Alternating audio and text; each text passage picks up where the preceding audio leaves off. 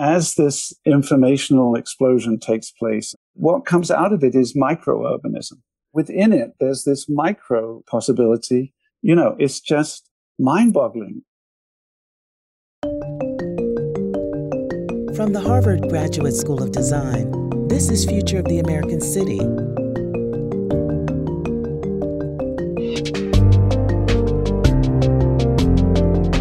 I'm Charles Waldheim. We're joined today by architect, urbanist, and educator Graham Shane. Graham joins us to discuss his career in urban design and having come uh, full circle. Graham, welcome.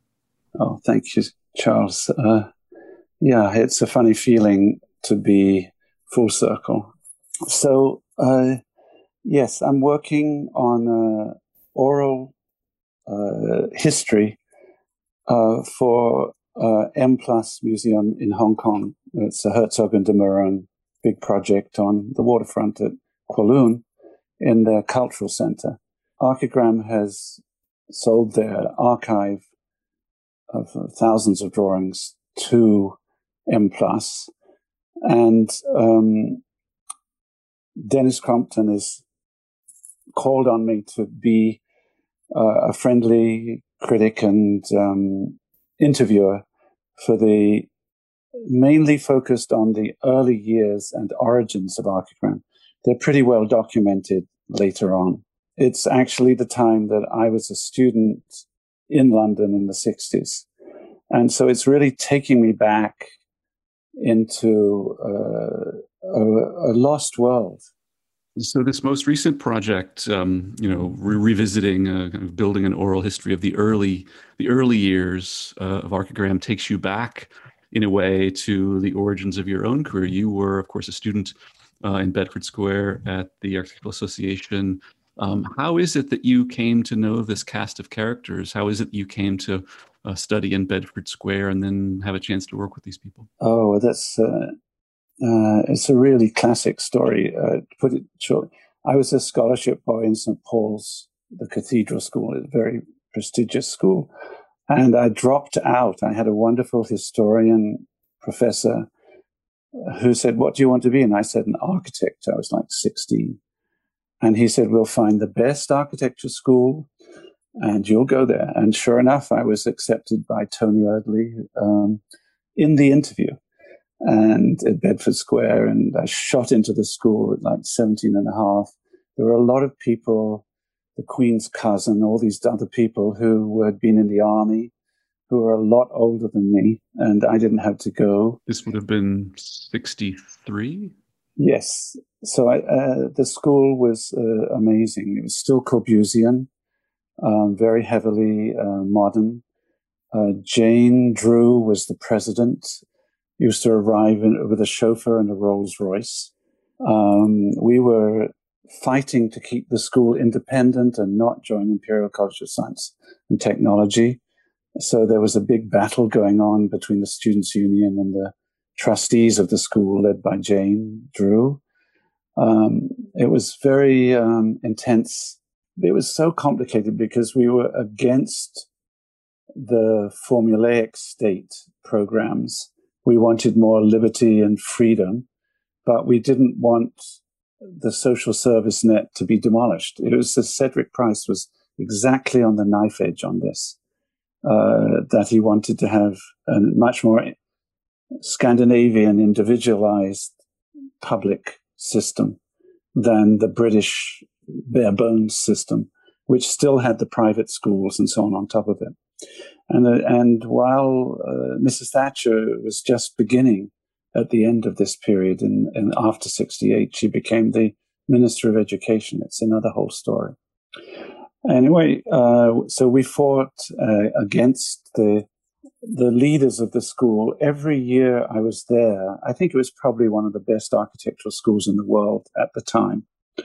I thought about leaving. I thought about going to Cambridge, which was the other small, it was just brand new small school. Liverpool was the big rival university school. I thought about, I had an American girlfriend at a certain stage. I thought about going to Harvard and MIT um, because they were in Boston and she was there. Uh, and I, and um, I got oriented mainly, I think, through Reyner Banham and Archigram towards America. Uh, about the third year, uh, the the ties to Europe, to Germany were very very few because of the war. Uh, there was a big alliance to Italy, and I could speak a little bit of Italian. Uh, and then French was my other language, so Paris was on the radar for me. We've discussed, speaking of Paris, you and I have discussed at other moments being a student, 67, 68, uh, the role of students in Paris, the role of students uh, in the United States, think of Columbia as a campus. Was there a similar tenor among the student cohort in Bedford Square or in London broadly? uh, you know, was there a sense of a, a, sense of societal mission with respect to the identity of students? There was, um, uh, but it also had the Beatles and the Rolling Stones riding in the corner. It was, you know, um, very hippie oriented um, turn against the welfare state in certain ways, uh, but in you know embracing it. And uh, yes, and we as a class were locked down basically by we had to do the RIBA exams one year early so that in 68 we wouldn't revolt against the powers that be. But then Peter Cook, who became the fifth year master, taking over from the Smithsons, Alison and Peter Smithsons, which is a Team 10 out of CIAM, Team 10 shift to Archigram. Uh, this was the new world, and he had to invent a whole new program for just the diploma. And so it was, uh, and in, we had to create, and for the diploma, we had to do a thesis. And for the first semester, um, he did a, a, hybrid building on a bomb site nearby a Bureautel. And um, it was actually really imaginative setup. And I did a kind of Cedric Price miniature thing with uh, cranes that moved pieces around inside and bucketful of domes of housing on the roof. Very contextual.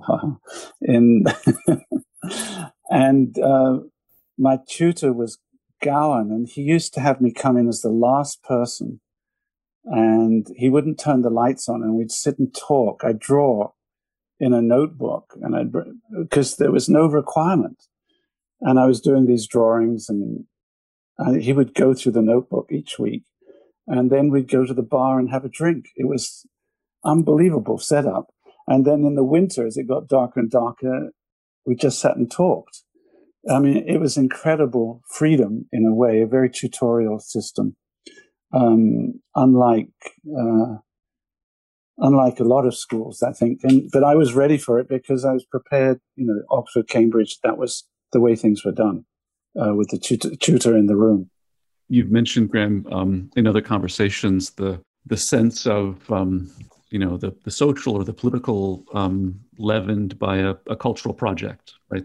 I think you know you've also suggested that there may be some commonalities in your formulation of returning full circle. You you see certain uh, echoes or certain resonances with with architectural culture today? It was very political. Uh, the left was very very strong. It was um, there was beginnings of the environmental movement. People thought that oil and gas would run out by 2000. There was um, I was very involved in community organization and fighting against highways going through uh, neighborhoods. I, uh, you know, it was sort of Jane Jacobs, but much more political. And um, there was also a whole movement as this shift from publicly funded work to the private sector began. There was a whole critique of property development that I really took part in a lot. My early writings for AD, architectural design, are all about property development, partly because my father was a lawyer and involved in it as a lawyer. One of the things that I got into because of Archigram was collage. And their early work coming out of RCA um, and all Paolozzi and um, all this art, there was a lot of collage, surrealist collage. And I started doing that to Archigram to take pieces of them and my thesis was that they didn't know how to make a city. And so this would lead me on later to, well, who does do urban design? Turned out no one in Europe, there was town planning. Uh, now I realize it, within Liverpool University in 1909, they'd set up something called civic design, which was basically urban design, Camillo Sitte. But I didn't know about that when I was young. And um, this is full circle in another kind of way. And so uh, I started looking at American schools, having an American girlfriend. And of course, Colin Rowe was out there. Set the scene for us. You're, you're in Cornell in the 70s. Uh, what are the options available to you having arrived there? It's really a complicated story because the US uh, consumerism and the automobile and consumer society was much faster developed post-war in the US than in Britain. Like uh, it was just beginning to happen in as I became a teenager, whereas in the US it happened right after the war um, in the 50s. And um, there's a whole lot of things you could say about that, but let's stay with the schools. Yeah, I reviewed all the schools and I thought about Harvard because my girlfriend was in Boston. And I decided that this is really complicated, that I wanted to go to Cornell. I thought about Columbia too. Um, Ken was here. In, Ken Frampton, you mentioned, had, was already at Columbia. Um, you know, I knew him. I decided on Cornell because of Colin Rowe. In 69, I went for an interview with Colin to go to Cornell. It's actually an amazing piece of history. I had no idea. Uh, Alex Caragonne, his TA from Cornell, came in and said to Colin in the middle of my interview, they've changed the lock. And it was the lock on the door of the IAUS. Eisenman had changed the lock so that Colin couldn't go in there and make trouble. This is, of course, the Institute for Architecture and Urban Studies. Yeah, where which was you know a brilliant uh, initiative that Eisenman and Colin had started the year before.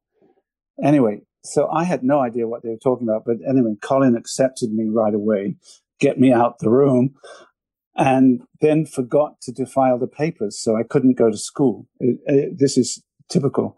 And eventually I did get there. I had a really hard time. The, the figure ground exercises that he wanted you to do as the first semester exercises, I thought were idiotic. And I told him so in class. And there was complete silence in the room. And he just did this sort of army thing. Oh, okay, what do you want to do? And then I said, Oh, I want to study London. And he did this sort of thing, carry on. And then he never spoke to me for the rest of the semester, just would come up and grunt. It was very weird kind of thing. Then I got an A plus at the end of the semester. Meanwhile, he'd written to Alvin Boyarsky, who was organizing the summer school, international summer school, uh, the first one of his summer schools. Um, Shane will come with me and show his drawings. I was doing layer upon layer upon layer of drawings because the founder of the Cornell Graduate School, Andrew Dickson White, was an Anglophile and collected thousands of drawings of London uh, maps. So the Ungers, the Ungers camp are mapping uh, Berlin, and the Rowe camp are looking at maps of London. Was this at the pivot from figure ground to contextualism? Do I have that right, or am I getting ahead of myself? They came later. Yes, exactly. Yes, for me, it was absolutely. And it was, I think, you know, I've been doing this history of Colin that I was just telling you about before we started, right? And so this is part of the full circle. Um, he started teaching that program it, a few years after Sert started at Harvard in 60. In 63, he started the urban design program at, at Cornell. And um, Colin um, started off at this huge Corbusian scale of the superblock being contextual, which was nonsense. And um, uh, it's really complicated. It, fairly soon, he began to adjust it in the Harlem project that he did for MoMA, and then another Buffalo project. Uh, these are in the late 60s. When I got there, I started doing historic maps of London. And, you know, his thesis for Wittkower had been about Inigo Jones. And Inigo Jones had done the first British New Town, as Summerson called it, of Covent Garden. And I, that was just about to be demolished by the LCC and the GLC for a highway. And I was doing bottom up fight against this, you know, Jane Jacobs, blah, blah. So it was, I, it was just one of these amazing coincidences. And then London was done as a collage system of these like 16, 32, 100 and so and so acre plots of what had been farmland over 200 years as it grew to the west. And then going to the east, they did the same system doing the docklands, these huge projects uh, for the empire, imperial trade. So, and I didn't know Colin was starting to write Collage City. You know, it was just like lucky dog.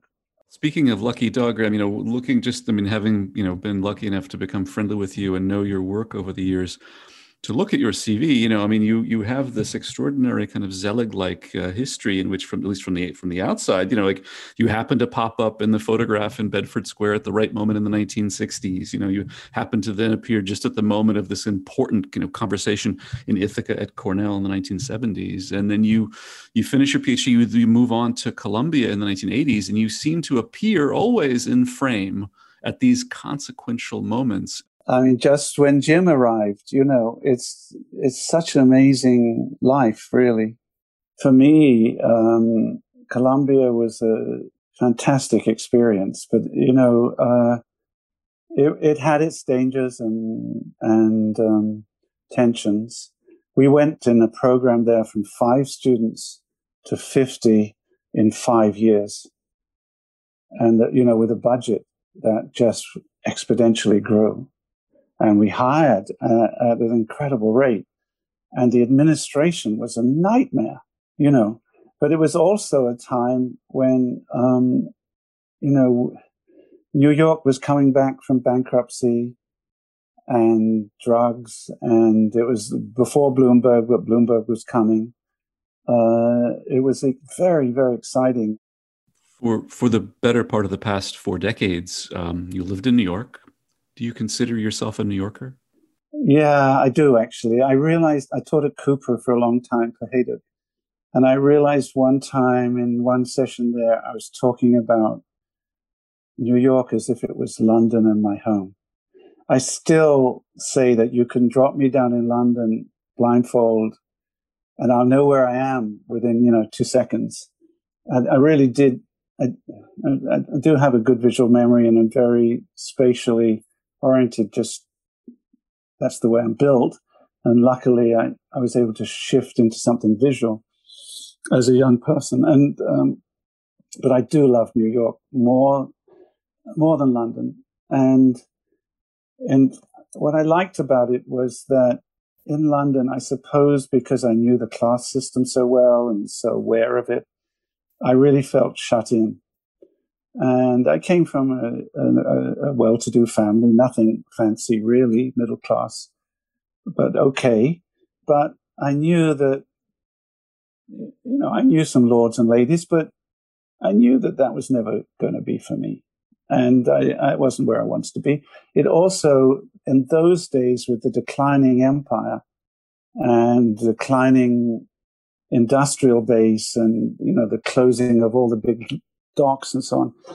It was it, it didn't seem like there was any future, and everybody, America just seemed like a dream, you know, to go and do that. So yeah, going to Cornell, I had no idea what I was getting into. I'd never lived in the countryside like that. And it, they, sometimes it's called the Cow College and so on. Big ag school, uh, classic American uh, land grants, farms. You know, the landscape is incredible. Colin was very into the landscape, which is something that I've really clicked on more recently. And he came from a coal mining town. in South Yorkshire that was similar in many ways to Ithaca with the valleys and stuff. You're suggesting that Colin Rowe had a, a kind of geologic sensibility about him. He, he could read uh, those patterns. It was unconscious, I think. He had a he made me as a graduate student do a lot of work on the picturesque, the British, uh, and he and he was famous for being against townscape, which was the post-war sort of new urbanism of Britain, which AR uh, uh, did.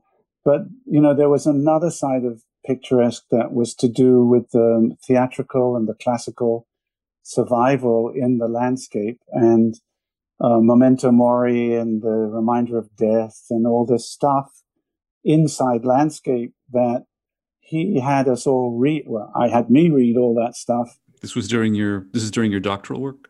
Yeah, yeah, and and, and a lot of Warburg stuff where he had studied, and I became I became convinced that now in this my late age that Warburg and Wittkower were really really important for his. He had a photographic memory, so he could look at your drawings and then remember when you went walking in London. Wasn't there a stream near here? Wasn't this Lord so and so? And it was like, uh, shit. excuse me. Graham, you've mentioned now, you know, Colin Rowe and Reyner Banham and Ken Frampton. To what extent w- were you consciously a part of a cohort of uh, expat Brits? I mean, obviously living in New York at a point in time in the 1980s, um, it strikes me that, you know, at least in our conversations, you were clearly within a, a, a, group of people, a kind of social cohort that had a lot of differences between you, but also shared quite a lot. And I wonder if would it be fair to think of you as a cohort, uh, either generationally or in terms of your you know interests? I always it's so complicated. I always felt like the institute gang were the generation ahead of me. Like even though say Tony is not much older than me, Vidler uh, Ken is a, is a lot older, but I always felt closer to him because he was AA. I mean, it's complicated. Banham, it was very complicated with me because Colin and Banham didn't get along. But Banham was incredibly important for me as a student uh, in orienting me towards uh, the US and um, you know, and then in the summer sessions, he was very big power, as was Archigram and so on. So, Graham, over the course of the past um, two decades uh, or more, you've been a remarkably prolific uh, writer. Uh, you've published in the space of that time two monographs uh, Recombinant Urbanism uh, and then Urban Design since 1945, a global perspective. You've, of course, been uh, active uh, teaching in Venice, Milan, uh, regular engagements in Asia, in addition to your obligations at um, the Cooper Union and at Columbia. one of the things I'm interested in in, in the the, this what you refer to as your productive late period um, is the the sense of authority with which you're kind of summing up and speaking on behalf of urban design uh, globally right? So you you begin by you know identifying the emergence of urban design or that impulse in uh, london and in europe more broadly post World War II, uh, the idea of rebuilding the European city after uh, the war or the Blitz in London in particular. Um, and at the same moment, as we've discussed, there is this very particular you know, American formulation of, uh, of urban design in the post war years uh, as well. And what I'm interested to know from you know, the productive writing that you've been doing and the impact of these books, because you're now, I mean, a, a kind of international dean of, of urban design, let's say, you speak for the field, and I, I see you often invited to comment on the field at, at, at large. Um, I'm interested to know um, we're 75 years removed now from that first English language formulation or more in 1943. Um, and I wonder to what extent you find the the rubric of urban design still to be to be useful. It, you know, it, we of course work in institutions that have you know august programs in urban design. You and I have been you know remain committed to the field, but I wonder to what extent after now three quarters of a century, um, what are the prospects for urban design uh, as a both an academic discipline, but also as a form of practice uh, going forward? Oh, it's a beautiful question. I mean, there are days when I feel like um, what's the point? You know, uh, you know that the discipline, which is what I believe in, that, that there is such a thing, and uh, it has a tradition, and uh, and yet you also know that in reality, probably sixty percent of the urban production will be outside of any kind of control uh, in the world, in the global scheme of things. But even so, you've got to do the best you can. And then also, uh, I call it informal. I know that that's, there's people who wouldn't call it informal, but just for, as a convention, just for now, that, that informality has its own geometries and so on and so forth. And you have to learn to work with that. And so I think long term, that's what we're going to have to do. And there's also the whole question of what is urban? I mean, this is something that you and I certainly have thought about and talked. You know, what is urbanity and how, like, once you accept the car and mobility as part of the logic of uh, urbanism, uh, rural urban, uh, peri-urban, whatever you want to call it. It's uh, the we were talking about the Hudson Valley before. Um, you know, uh, what is urban and urban design? That's one of the things that I've really enjoyed in the discussions in Venice that were very, very important to me. Colin died in 99, and I first went to Venice to the Venice program that year, uh, you know, to a grand palazzo on the Grand Canal with oak lined rooms and 60 graduate students doing PhDs. It was like going to heaven. And for the next 20 years, I, I've been going. And it's been an incredible experience. And that, of course, links into a pan European network to Holland and so on and so forth. But at the same time, one of my, uh, I was, I was also the external examiner for the University College London for the urban design program because one of my friends from the AA was the head of urban design there, Colin Fournier at that time. And then one of my students became a dean of a school in Hong Kong. And I started going to Hong Kong on a regular basis for four or five years. So that's starting in 99 as well. Uh, I kind of stopped being an administrator at Columbia and this whole global panoply opened out and it's just luck. I was lucky with the networks and the skill. And so I, I had a kind of ringside seat through Hong Kong onto Asia. I'd already been to, and I also, I did the, in 2000, I did the uh, Mitsubishi biannual urban design, very prestigious in Asia lecture, uh, what became Riverside South, a Trump development. And there were a lot of different schemes for that. And, and I'd writ, I published on that. And they asked me to lecture about that. And this was just before Mitsubishi bought uh, the Rockefeller Center. I mean, it's a you know mind-boggling series of events. But anyway, so Asia started to open up, and Europe also. And you know now it's so weird the way the world works. Uh, through a friend in Paris who had taught uh, several Chinese students uh, in the 70s, I was invited to Tongji uh, by one of his ex students who was the head of the uh, urban design history at Tongji from Hong Kong to go and do conferences in Tongji, which is in Shanghai. And there I met the man who had translated Colin Rowe into Chinese. And the, doors opened in incredible suites, you know, to Wang Shu, who was his roommate from college. They were, and just a whole other world of China. I was used to Hong Kong by then, which was British, colonial, but Chinese. It's this beautiful twist. And, you know, a new town in China, in Hong Kong was hyper dense versus the Garden City in England, uh, the infrastructure, all the plans that had been made for London that I'd helped stopped had gone through in Hong Kong. Highways were everywhere, you know, and there was the upper deck pedestrian system and the uh, and then TOD, transport oriented development, it was like an eye opener for me, all of that. I mean, what's interesting, Graham, for me, among other things, is you know of this of this incredible um, you know story, is that the these um, opportunities to teach and to lecture and your travels kind of globally, certainly in Europe and in Asia, they don't correspond to you know declining scholarly production. It's in fact productivity comes out of those conversations, right? So the, you know, the the, the two monographs, uh, among other things, in addition to all the other journal articles and forwards and other other forms of of, of scholarship, um, I mean, it's, striking to me.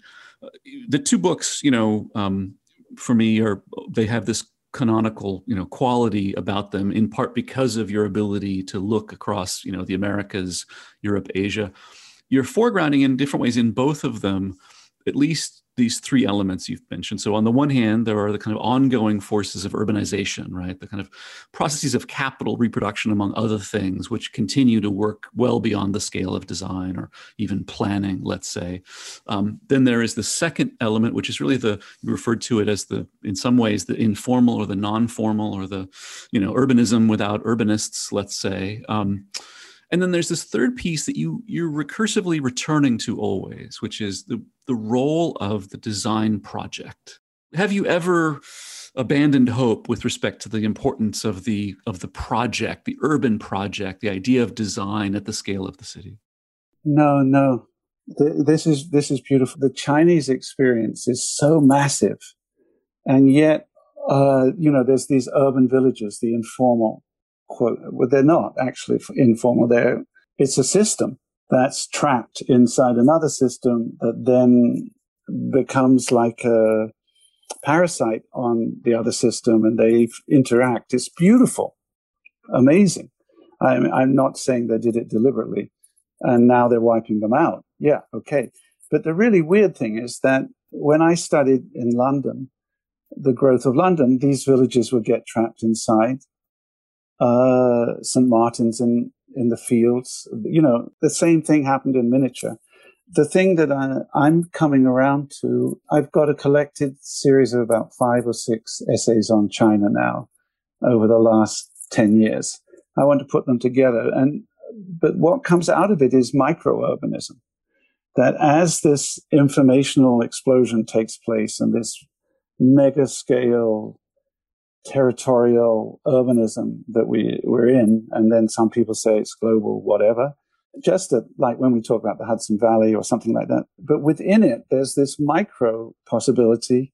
And that ties in in so many ways through the handheld and the, like I have the fiber optic cable on my rural street. And, you know, it's just mind boggling. And Archigram was imagining this kind of stuff 60 years ago. How many? I don't know. And it's come true, some of it. And of course, capitalism, like you say, rolling on. It's, uh, it's, but when you say capitalism in China, you know, it's another ball game. You know, it takes a lot of another reading. Graham, we'll look forward to your collected essays on urbanism in China. Uh, speaking of which, you and um, some of your colleagues uh, at Columbia have produced uh, this extraordinary recent publication on mega block urbanism, describing what our colleague Christopher Lee has referred to as the developmental block in Asia and in China in particular, and mounting, um, is this fair, a kind of a defense of the mega block, both in cultural terms. Um, I know that here uh, at the GSD, our colleagues Peter Rowe and Ann Forsyth have been working also on situating the mega block in a very particular set of Chinese contexts, and in fact that the the wholesale rejection of the mega block is in fact perhaps a Western uh, problem. Is is that fair? Yes, no, it, it's a tradition. Well, in my experience in London with the great estates, they also could end up being 120 acres, so they were mega, uh, but within them uh, they broke down in a different kind of way. I'm interested in how the mega block fragments within itself. And also the way in which infrastructure like subways and things, uh, they set up points within it. And um, And so the TOD kind of gets an overlay onto the mega block. I know you're interested in this the, the micro urban, you know, the life within the block, let's say, but you've also now connected it to this the, the larger infrastructure, this larger pattern of connectivity. So it's interesting that you're looking at the, the two scales in which the block sits. I wrote that nine years ago. It took forever to come out. Luckily, someone put it online uh, eight years ago. So, you know, uh, but yeah, I would do it differently now. Just being around uh, in China and working with like Wang Shu and, and Ming Tong, my friends, they still have a cultural dimension. Uh, it does have to do with landscape. It does have to do with their traditions. It's very complicated, and it does have to do with the way the streets, blocks, all of those things are hierarchically organized inside of the administration of the city, which is completely different than what we have. And also the finance system is another whole ballgame. I, I'm, I'm trying to puzzle this out. I'm really interested in the work that these guys are doing. And then there are people in Hong Kong doing stuff and in Shenzhen, Urbanus, my pals, are doing stuff.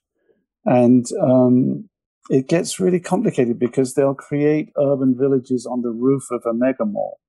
Uh, of course, it's all planned. It's but it has the scale and feel, and I'm not sure what I think about it exactly yet. I'm still my mind is being boggled uh, continually, and um, it's exciting. But then there's other times when you feel like there's no way to keep up with cities. That it's you know the recombinant drive of capitalism, or even communist capitalism, whatever you want to call it, state led development at that scale or micro. They're now micro is okay, you know. It's mind boggling what's going to come out. And the really why I said full circle is that when you look back at Abercrombie and they were kind of concerned about the villages and they were they had Dennis Sharp who did the books about villages. They had these geographers who knew what the farming was and the survey and the landscape. And there was a kind of, of course, a balance inside it, but it was like a death splurt, you know, before Mrs. Thatcher and everything exploded. And, you know, and in reality, the docklands, you know, they were never developed under the state planning. Uh, there was never the capital to do it. It took Mrs. Thatcher to get it done in the east of London. Anyway, it's a curious circle. I think that I'm going to want to do what Colin did in his last 10 years, which is look back and try and make some shape out of it for the next generations, as it were. It's important work, Graham, and we will look forward to that decade of your uh, reflections and having come uh, full circle. Graham Shane, thanks so very much. Thanks. Thanks.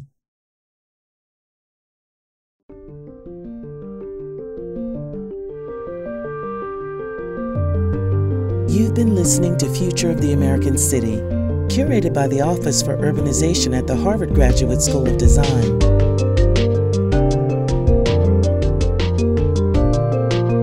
This conversation was supported by the Knight Foundation and the generous donors to the American Cities Fund. To learn more, visit fotac.gsd.harvard.edu.